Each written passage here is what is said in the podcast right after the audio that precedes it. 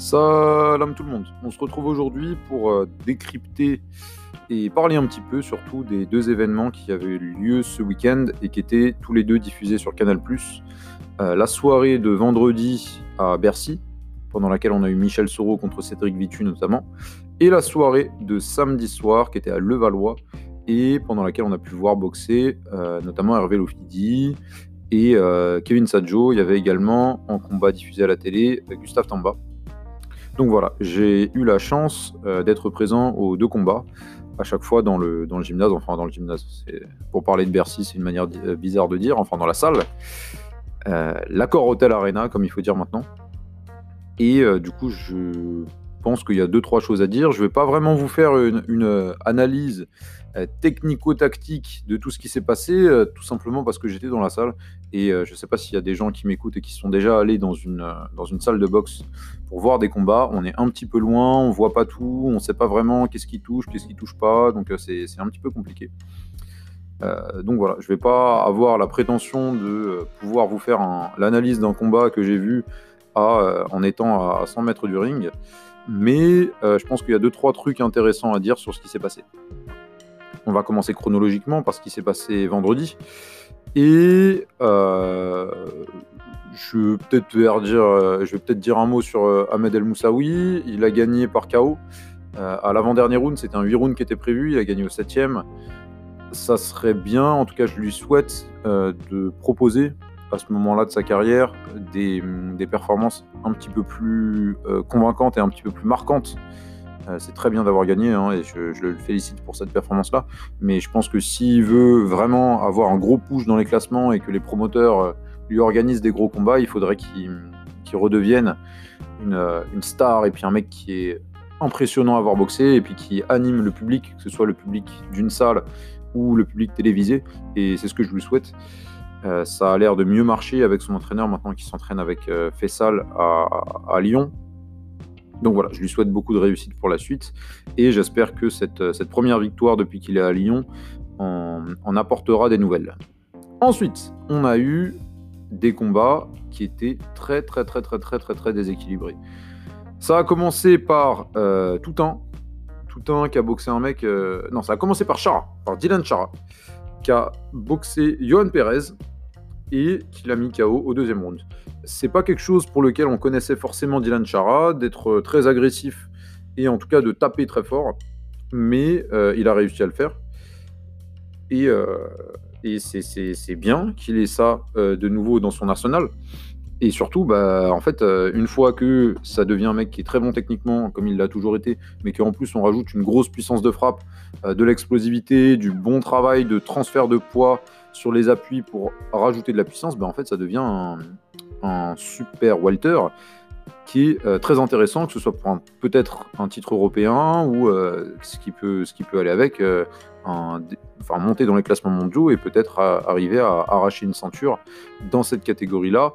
Pas forcément cette année, enfin cette année elle est déjà bien entamée, hein, donc c'est sûr qu'il aura passé à Noël. Peut-être un petit peu plus tard, pas l'année prochaine, mais la suivante. En tout cas, c'est un vrai espoir pour, pour cette catégorie-là chez les Français et ça fait plaisir à voir. Ensuite, on a eu Toutain. Toutain qui revenait après une défaite qui était il y a deux combats où il, a eu, il avait eu un petit peu de mal. Et ben en fait, on l'a pas trop vu parce que ça a duré que un round. C'était pour un titre euh, WBC jeune Silver, encore un titre super intéressant à comprendre d'où ça vient. Et, euh, il a gagné par KO, c'était très rapide. Euh, voilà, tout le temps on le connaît, hein, quand il y a une différence de niveau, il, est très agressif et il arrive à coucher ses adversaires, il n'y a rien de nouveau là-dedans. Et ensuite, on est passé à ce qui était l'événement le plus marquant de la soirée, c'était le combat entre Michel Soro et Cédric Vitu, qui en a déçu beaucoup. Euh, il y a beaucoup de monde qui m'a dit qu'ils étaient complètement déçus de ce combat-là. Et euh, je pense que c'était parce que de base, ils avaient de trop grosses attentes justement de ce combat-là. Euh, faut voir que les deux boxeurs ont une différence, non pas de, niveau, mais tout simplement ils en sont à un point différent de leur carrière. Euh, là où Michel Soro est à un point culminant de sa carrière, il est en train de faire pour les 2, 3, 4, 5 prochains combats, encore un an, deux ans peut-être, les, meilleures performances de sa carrière, en tout cas on lui souhaite. Peut-être aller chercher une ceinture mondiale. Euh, c'est pas du tout le cas de Cédric Vitu. Cédric Vitu, il a déjà 50 combats. Ça commence à faire beaucoup, ça commence à peser. 50 combats, ça veut aussi dire 50 préparations avant chaque combat. Le corps commence à fatiguer. L'esprit commence peut-être aussi à être. Euh, on commence à mentalement être fatigué d'enchaîner les préparations, d'enchaîner les combats, loin de sa famille, etc., etc. Donc ils sont à un point différent de leur carrière et ils n'ont pas aussi les mêmes moyens. Euh, s'entraîne à Aulnay, si je dis pas de bêtises. Euh, et, Michel Soro s'entraîne à Big Bear avec Abel Sanchez, avec des moyens qui sont différents. Euh, Big Bear, si vous savez pas ce que c'est, je vous invite à, regarder les entraînements de Gennady Golovkin à l'époque où il était là-bas. Il y a des vidéos sur YouTube, hein. ça dure 30 minutes et puis on le voit enchaîner les exercices pendant 30 minutes et puis les, temps de récupération sont coupés, hein, mais il fait que ça.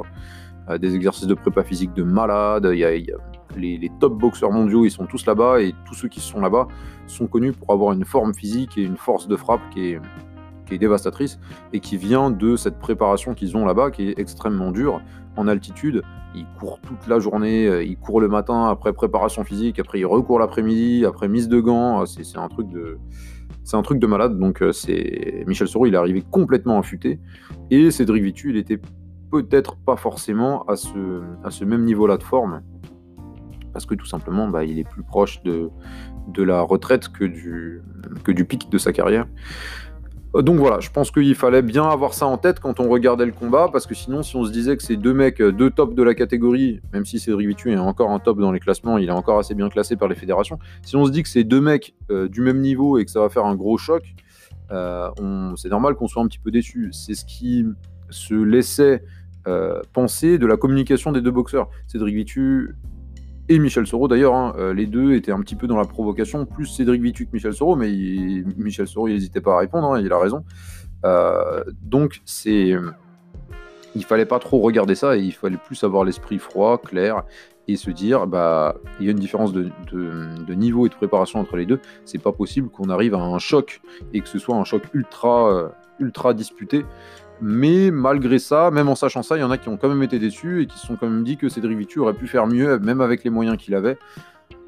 Peut-être, peut-être. Après, euh, c'est possible aussi que bah, il, a essayé, mais qu'on se rende pas compte, mais que Michel Soro l'a complètement dégoûté, qu'il l'a qu'il l'a peut-être euh, fait douter mentalement et qu'il lui a fait comprendre dès le début du combat que c'était pas possible, quoi, que quoi qu'il fasse, il n'y avait aucune solution. Et peut-être qu'au lieu de dire que euh, c'est une mauvaise performance de Cédric Vitu, bah faudrait plutôt dire que c'est une grosse performance de Michel Soro d'avoir euh, dominé complètement chaque round de la manière dont il l'a fait contre Cédric Vitu. Même si c'est vrai que on aurait aimé, de la part du champion qu'est Cédric Vitu, voir plus de, de, je vais pas dire détermination, mais plus d'envie d'aller vers son adversaire et d'aller chercher une victoire envers et contre tout. Mais après, le, pourcentage de chance d'arriver à une victoire contre un adversaire aussi bien préparé et aussi fort euh, était, était, vraiment bas. Donc c'est peut-être pas la bonne chose à faire de, reprocher à Cédric Vitu d'avoir euh, d'avoir comme ça bah, perdu quoi le pauvre euh, enfin le pauvre j'irais pas dire le pauvre hein, parce qu'il a pris une bonne grosse paye euh, mais voilà, il a fait ce qu'il a pu. Euh, c'est simple à dire après, il aura dû faire ça, il aura dû faire ça. Euh, là, il aura dû envoyer le direct arrière. ouais, ok, ouais. Mais une fois que tu es sur le ring, que tu es face à l'immensité de Bercy, avec toutes les caméras de Canal Plus sur toi, et que tu as Michel Sauron en face de toi qui te, qui tape comme un bourrin, bah peut-être que c'est plus compliqué les, stratégies à mettre en place. Comme disait Mike Tyson, tout le monde a un plan jusqu'à ce qu'ils en prennent une dans la gueule. Et je pense que c'est peut-être ce qui est arrivé à Cédric Vitu, qu'il avait un, master plan en place et que bah, finalement, face à euh, un rouleau compresseur comme Michel Soro, ça devient compliqué à mettre en place.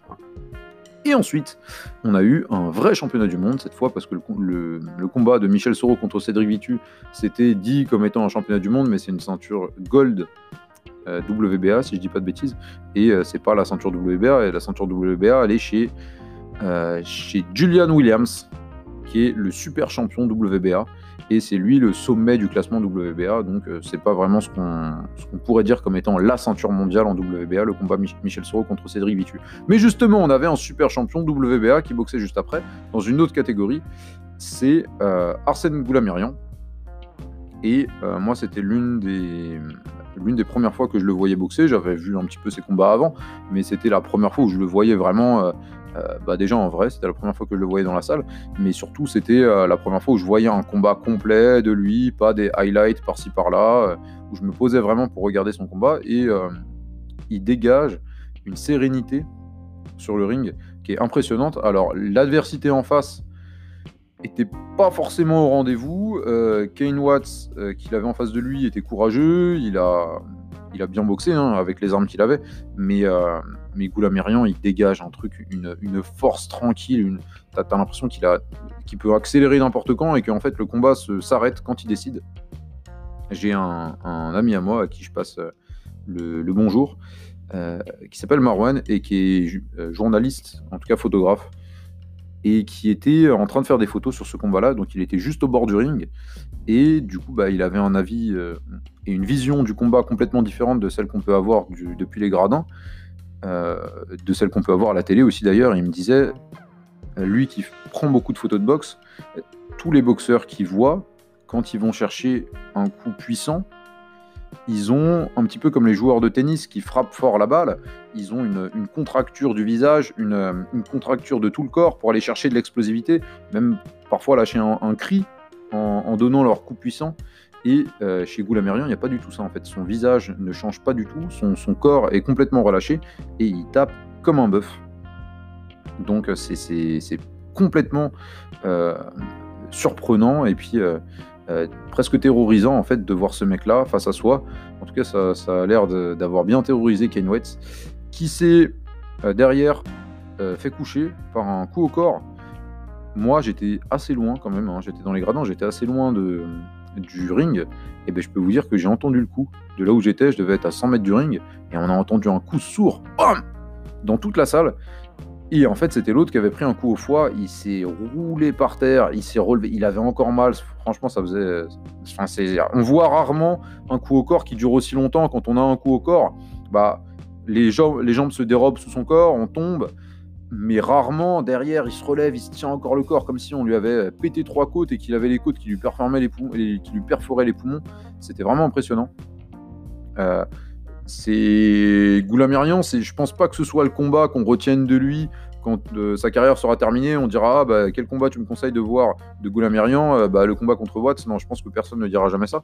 Mais c'était une belle performance, euh, une belle performance de sa part. Et surtout pour un retour, ça faisait un moment qu'il n'avait pas boxé. Donc c'est, intéressant à voir. Et puis moi, c'était, j'ai trouvé ça assez sympa à voir, même si l'adversité n'était pas au rendez-vous. Et en fait, bah, sur toute la réunion, l'adversité n'était pas au rendez-vous.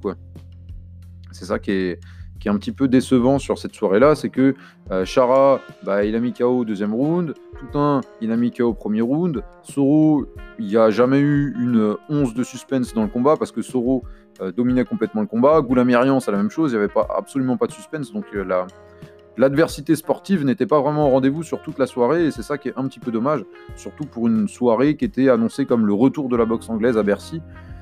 Euh, d'accord, qu'il y, ait des, des réunions, enfin qu'il y ait des combats où il y a une différence de niveau, c'est normal, il y en a dans toutes les réunions, mais qu'il y ait que ça pendant toute la soirée, franchement, au bout d'un moment, euh, faut quand même qu'il y ait un petit peu de suspense dans un combat, quoi. C'est pas, c'est pas possible d'avoir que ça quand on a payé 50 euh, balles sa place, d'avoir des combats où dès que le mec monte sur le ring, dès qu'une minute passe, on sait déjà quel va être le résultat du combat parce qu'il y a une domination écrasante, quoi. C'est ça qui est un petit peu dommage pour cette, euh, cette belle soirée organisée par une event, mais qui malheureusement euh, ne présentait pas grand intérêt sportif. Donc voilà, ceci étant dit, euh, on va passer à la soirée de samedi qui avait lieu à Levallois et qui a vu boxer Gustave Tamba, Hervé Lofidi et Kevin Sadjo. Il y avait d'autres combats qui n'étaient pas télévisés, notamment le combat de Guito, Mugit euh, qui a gagné par KO, le combat de, euh, le combat de Abdel Roya et euh, d'autres combats comme ça là, que je les vois là sur BoxRec. Guito, je suis content, il a gagné. Je suis content pour lui, c'est un mec super sympa. C'est l'un des mecs que j'ai rencontré grâce à la boxe. On a échangé, enfin on a peu échangé, hein. on a échangé quelques, quelques mots, quelques phrases ensemble. On a passé quelques temps parce que j'étais allé le voir boxer sur son avant-dernier combat et euh, qui était au, carreau du temple. J'ai pu faire quelques photos de lui et c'est l'un des mecs les plus sympas que j'ai rencontré grâce à la boxe. C'est euh, une crème. C'est vraiment un mec avec qui dégage en fait de la gentillesse. Il n'y a même pas à lui parler quand il rentre dans une pièce, tu vois que c'est une crème. C'est vraiment, vraiment un mec en or. donc voilà, je voulais juste dire ça. Je suis content pour lui qu'il ait gagné. ceci étant dit, les autres combats. Donc déjà, Gustave Tamba contre Steven Crambert, c'était une bagarre, mais une bagarre de fou malade. Euh, Tamba dominait le combat, mais Crambert, il en prenait plein la gueule. Il en a pris plein la gueule pendant tout le combat, et il est jamais tombé. C'était pour euh, la ceinture de champion de France des super moyens. Et euh, franchement, Crambert, je sais pas comment il est pas tombé. Je sais pas comment Ali Oubali, qui était arbitre, n'a pas arrêté le combat. C'était vraiment, en fait, à chaque moment, euh, d'autres personnes dans le public m'ont dit ça, on se disait mais c'est pas possible, il faut qu'il arrête le combat. Il y a une domination trop écrasante, mais en fait comme Cramber rendait toujours les coups, rendait toujours les coups, euh, c'était euh, bah, n'a pas n'a pas arrêté le combat. Même au dernier moment, dans la dernière minute, il y a quelques contres que Cramber a réussi à passer qui ont un petit peu déstabilisé Tamba, mais ah, franchement excellent combat. Bravo messieurs, c'était vraiment une belle bagarre. Derrière, il y avait Lofidi qui est rentré sur le ring. Alors déjà, Lofidi, il est venu avec une bande. Ils étaient 100, 150, un truc comme ça. Ils avaient un, un tifo carrément. C'était la première fois que je voyais un, tifo dans une soirée de boxe. Euh, il a boxé un mec pour la ceinture francophone. Encore une ceinture qui sert à plein de choses. Euh, des, euh. Et c'était un super combat. Même chose, franchement, grosse bagarre, ils se rendaient coup pour coup les deux. C'est simple, en fait, J'étais euh, justement avec Marwan qui faisait des photos euh, sur la soirée juste avant. Et cette fois, on est allé le voir. Lui, il était au repos. Hein, il était là juste pour voir le truc. Euh, et, je lui ai dit, enfin, on s'est dit d'ailleurs, il partageait cet avis-là. Après le deuxième round, on s'est dit, c'est pas possible. Ils vont pas tenir ce rythme-là. Il y en a forcément un des deux qui va lâcher. Après deux rounds, hein, ce combat-là est allé en 12 rounds au même rythme.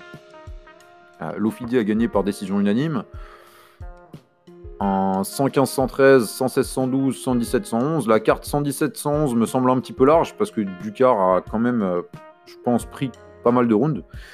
Mais, euh, c'est vrai que je vois Lofidi de, de, je vois devant et c'est une euh, grosse épreuve de force. Il est allé la chercher au forceps. C'était un, beau combat. Il a même été sonné à un moment. ses entraîneurs lui criaient accroche-le, accroche-le, accroche-le. Bon, est-ce que c'était une bonne idée ou pas? Il n'a pas accroché. Il a continué à aller à la bagarre. Et, euh, au final, bah, il s'est retrouvé vainqueur. Franchement, c'était un, très beau combat en 12 rounds. encore une fois, une très belle bagarre. Et enfin, il y avait le combat de Kevin Sajo. Alors, Kevin Sajo, il faut savoir que euh, moi, je connais un mec qui s'appelle Dominique Hervaux, qui est un mec super sympa. Un mec qui fait des photos aussi. Je vous conseille d'aller l'ajouter d'ailleurs sur Facebook. Il s'appelle Dominique Hervaux Box. Hervaux avec un H, H, E-R-V-O. Et ce mec-là, alors déjà, il fait des super photos. Rappelons-le bien. Hein. Et euh, en fait, il fait des photos de boxe. Et du coup, pour faire ces photos de boxe, il va faire le tour des salles en Ile-de-France un petit peu pour faire des photos de, euh, photos de boxeurs à l'entraînement. Et euh, ça fait un moment qu'il me parle d'un mec. Un mec qui s'appelle Tonton. Un mec qui s'appelle Tonton et qui est super fort. Ça doit faire deux ans, trois ans que j'entends parler du, fameux Tonton et qui serait super fort. Ce mec-là, bah, il s'avère que c'est Kevin Lele Sadjo, je ne savais pas du tout. Mais euh, son surnom, c'est pas euh, The Phénomène ou je sais pas quoi, là, c'est comme ça qu'il disait que c'est son surnom. Euh, son, surnom, c'est Tonton. Et ça faisait longtemps que j'entendais parler de lui et que bah, du coup, j'attendais de voir. J'attendais de voir à quoi ressemblaient ses combats. J'avais déjà vu quelques highlights de combats, mais de voir ce qu'il dégageait sur le ring, parce que vraiment, on, m'en parlait comme étant une, terreur, quoi. qui dégageait une énergie sur le ring comme étant un, monstre. Et j'attendais un petit peu de voir ça. Et ben j'ai pas été déçu. Euh, un petit peu, enfin déçu. Euh, son adversaire s'est fait une fracture au niveau de la cheville en plein milieu du combat. Enfin, en plein, milieu du combat, c'est un grand mot. En plein milieu du premier round. Et derrière, euh, il a essayé de continuer le combat, mais Sadio il lui a sauté dessus. Et du coup, bon, bah, il, a dit c'est mort. Hein. L'arbitre a arrêté le combat. Mais c'est vrai qu'il dégage un vrai truc. J'espère pour lui, j'espère vraiment pour lui qu'il va quitter la France. Euh, je sais qu'il est ami avec Christian Emily, qui c'est un très bon ami de, Christian, et euh, Christian s'entraîne à Montréal avec euh, comment il s'appelle Ah, l'entraîneur de, de Lemieux, l'entraîneur de Beterbiev, toute la team rivale là. Et, et, du coup, ça serait cool peut-être qu'il soit bah, qu'il le recrute là-bas, enfin qu'il le recrute, au moins qu'il aille mettre les gants un petit peu là-bas, quoi, qu'il découvre le, niveau supérieur de la boxe pour arriver très rapidement au niveau mondial, parce que là, il a pris un titre intercontinental WBA qui veut pas dire grand-chose. Il va commencer à monter rapidement dans les classements, et quand il va monter dans les classements, bah, ça veut dire qu'il va avoir des, gros, euh, des grosses échéances, des gros combats à préparer, et ça serait bien qu'il les prépare bah, avec les meilleurs de sa catégorie, parce que là, il est en super moyen, euh, le mieux, il est en super moyen, euh, euh, Better Bief, il est dans la catégorie au-dessus. Il y a Alvarez aussi qui s'entraîne là-bas. Eleider, j'arrive jamais à dire, son nom. Eleider, Alvarez qui s'entraîne là-bas. c'est tous des, des tops des catégories super moyens et au-dessus. Donc ça serait bien qu'ils mettent les gants avec eux un petit peu, qu'ils s'entraînent et qu'ils soient bien préparés pour les prochains événements. Parce que je pense que vraiment il peut faire un truc et qu'il peut arracher une ceinture, ceinture mondiale dans ces catégories-là. Parce que c'est vraiment un mec qui est. bah, c'est c'est un mec qui tape super fort, quoi. C'est un mec qui tape super fort. Alors, en, arrivant à orienter ça pour que, au-delà de la puissance, il y ait aussi une technique et qui l'amène dans la direction de détruire son adversaire, bah, je pense qu'il peut faire beaucoup de choses et je suis, euh, je suis très content de l'avoir vu sur ce combat-là et j'espère que sur les prochains combats où je le verrai, ce sera sur des échéances plus grosses parce qu'il le mérite. Donc voilà, ce qu'il faut dire par rapport à cette réunion-là, euh, pour la comparer un petit peu à celle de, euh, organisée par Sébastien Carriès, justement de vendredi à Bercy, bah pour le coup, sur cette réunion-là, il n'y avait que de l'adversité. Tous les combats étaient disputés, les combats télévisés en tout cas, et, et bah, ça faisait plaisir. Il y avait peut-être moins de grands noms, comme Michel Soro, comme Goulamirian, etc. C'était peut-être des noms un petit peu moins clinquants, mais pour le coup, on a vu euh, de la boxe. quoi. C'était, enfin, c'était pas une démonstration d'un boxeur bien supérieur face à un adversaire qui est en train d'essayer de faire quelque chose, d'essayer de survivre un petit peu, de surnager dans le combat. Là, pour le coup, les deux adversaires étaient là pour gagner, les deux adversaires avaient les armes pour gagner, et ils sont allés chercher ces victoires-là.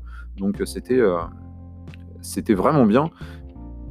Pour le coup, bah moi j'ai eu les deux quoi. Moi vu que j'ai vu les deux, bah, je suis content de mon week-end vu que j'ai eu un petit peu de combat déséquilibré, mais avec des gros boxeurs, euh, que ça m'a fait plaisir de les voir parce que bah, Michel Soro peut-être qu'il reviendra pas souvent en France parce qu'il va avoir des échéances internationales. Euh, Goulamirian même chose. Mais aussi j'ai vu des belles bagarres donc euh, voilà mon, week-end était bien chargé et bien rempli et j'ai eu j'en ai eu pour tous les goûts mais peut-être que des gens devant leur télé qui ont pu voir la, la réunion de vendredi mais pas celle de samedi ou l'inverse n'ont pas pu avoir euh, ce qu'ils voulaient. Et bah, du coup, je pense que la réunion idéale à faire pour un promoteur, en fait, ça sera un mélanger de deux, quoi. Un truc avec. Euh, enfin, je pense. À mon goût, ça serait.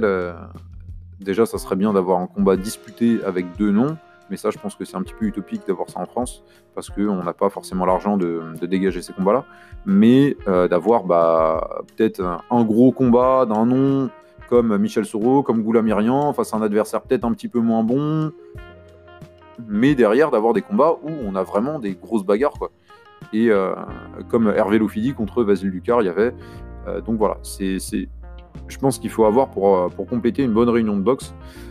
En tout cas, voilà, moi j'étais content de mon week-end. C'est bien pour la boxe en France aussi qu'il y ait un week-end où il y ait deux soirées de boxe sur Canal. Ça veut dire que on, reprend du, de la place dans le paysage télévisuel. Enfin, on reprend. Les boxeurs reprennent, hein, je vais pas m'inclure dedans, hein, c'est eux qui font le travail.